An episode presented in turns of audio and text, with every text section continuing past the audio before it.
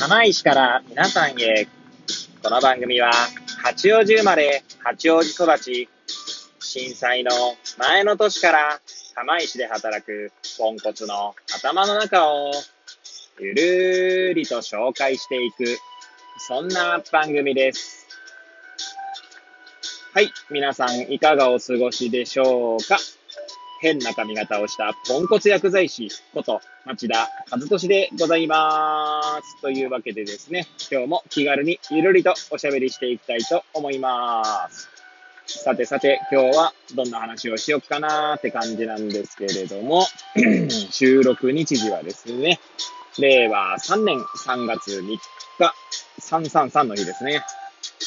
時刻は18時15分を回ったところであります。はい。帰りのね、車の中で、いつものように AirPods をつけながらお届けしております。はい。で、まあ、前回の放送ですね。ではですね、まあ、薬剤師の業界にある、まあ、認定薬剤師制度みたいなことに対してですね、まあ、いろいろと語ってたんですが、まあ、今日の仕事の出勤時にですね、録音した内容なんですけども、特に確認していないので、まあ、何の話をしたのか、完全には覚えていないんですが、まあ、その続きをしていきたいな、なんて思いますね。はい。まあ、多分ですね、朝の時点では、まあ、認定薬剤師っていうものが、まあ、いろいろあって、その中でもですね、まあ、薬剤師、日本薬剤師研修センターっていうところのですね、まあ、認定薬剤師制度について語ったんじゃないかなと思いますので、まあそこからですね、ちょっと話を進めていければと思います。多分ですね、前回の放送と重複する部分もあるかと思うんですけども、まあ、もしよければですね、聞いていただければ幸いでございます。はい。で、多分前回の放送でも言ったと思うんですけど、その日本薬剤師研修センターの研修制度っていうものに対してはですね、私は結構懐疑的だったんですね。というのもですね、単位さえもらえ、単位さえもらえれば、まあ、そして単位を規定の単位数集めれば、それで取れてしまう研修、あ認定制度ですので、まあ、極端なことを言えばですね、研修に出て寝ていようが、例えば e ラーニングを受けても、まあ、流しっぱなしでいようが、まあ、単位が取れてしまうわけですね。いや、そんななんか意味あるのかなと。もちろんですね、それはあの、ちゃんと勉強している人もいると思うんですよ。で、なんかこう、なんだろうな。だ認定薬剤師、その日本薬剤師研修センターの認定薬剤師という資格を持っているこ、持っている人の中でも、まあ、いろんな人がいるんですよね。まあ、それが、まあ、普通と言ってしまえば普通なのかもしれないですけども、はい。まあ、要は何が言いたいかっていうと、世の中ですね、いろんな人がいると。薬剤師という中にもいろんな人がいるし、医師、ね、歯科医師、別に何でもいいんですけども、弁護士、はい、いろんな人いますよねって話で考えれば、その日本薬剤師研修センターの認定薬剤師にもですね、いろいろいて当然なのかもしれません。はい。ただですね、まあ、本来の目的というところから、まあ、考えるとですね、まあ、本来の目的というのは、もともとですね、障害学習という、まあなんでしょうね、障害学習のために、まあ、なんだろうな、認定薬剤制度というのができていると、まあ私は認識してますので、ごめんなさい、私は認識してますのでと言ったのは、まあ、ちゃんとですね、その目的を私が 把握してないからなんですが、まあおそらくそういうことだと思うんですよね。まあなぜなら、まあ医療というね、まあ医療現場にまあまあね、一応いるものとしてはですね、その知識というか、その障害学習をしないということはですね、まあ、患者さんの命に関わることにもね、直結するわけですよね。まあなんでしょう、極端、まあ極端な例になるかもしれないんですが、まあ、なんだろう、薬のことをよくわかってなくてですね。で、まあ、なんでしょうね、副作用に、というところを把握しないままに薬が増えていくこともありますし、つまり副作用に対してさらにそれを抑えるために薬が出て、っていう形で薬が増えていくってことですね。はい。かなり、えー、説明をはしょっておりますが、まあ、とにかくですね、まあ、医療従事者に対しては、まあ、障害学習というものがですね、必要で、それはまあやっぱ患者さんの利益というか、まあ、それをしないことは患者さんのためにならないというところが、まあ、あるので、まあ、その、本来の障害学習という目的から考えると、単にね、シール、シール単位を集めるだけっていうのがちょっといい方向に働くのかどうかっていう意味で会議的だったんですね。はい。今の一文を説明するのにですね、だいぶ回りくどい、えー、感じになっておりますが、まあ私という人間はこういう人間でして、だいぶ回りくどい人間でございます。はい。まあ、そこら辺はご容赦いただくとして、ただですね、まあ今回ですね、まああの、単位、その、その単位集めでさえもですね、ちょっとギリギリな状況でですね、まあ、ついにはですね、その、e ラーニング e ラーニングによってその単位を取得できるものにですね、まあちょっとか、まあ課金をしたというか、まあお金を払ってですね、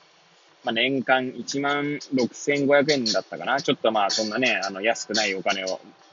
はい、投資してですね、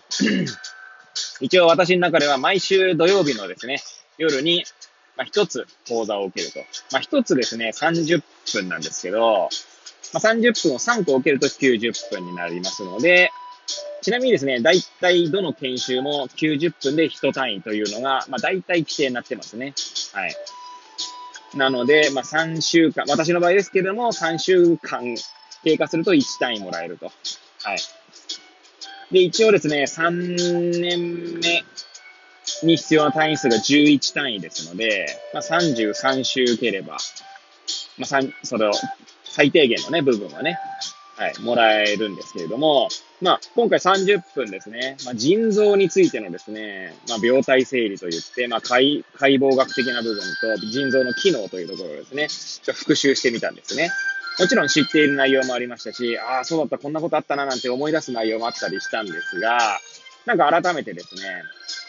そういった基本から学び直すことですね、やっぱ理解が深まる部分があるんですね。はい。今までなんか点と点で、なんかあんまり繋がってなかった部分が繋がったりとか、はい。まあ、そんなところが結構あってですね。まあ、それが、今まで点と点がわずかながらに繋がったところが、ちゃんと自分の中で整理できたことによって、より濃い、まあ、線になったというところがあってですね。まあ、こんな形で30分とはいえですね、実は30分の、まあ、その、講義を見るのにもですね、まあ、ちょっとまだどういった形で受けていくのかが自分の中でまだ始めたばかりですので、まあ、決ま、決なんだろう、決まってなくてですね、いろいろこうメモとか取りながらやったら結局1時間ですかね。もっとかな ?1 時間半ぐらい結局かけてた気がしますね。その、ごめんなさい、のメモ取るのに1時間半かけたわけじゃなくて、いろいろその途中で調べ物したりとかしてたらですね、30分の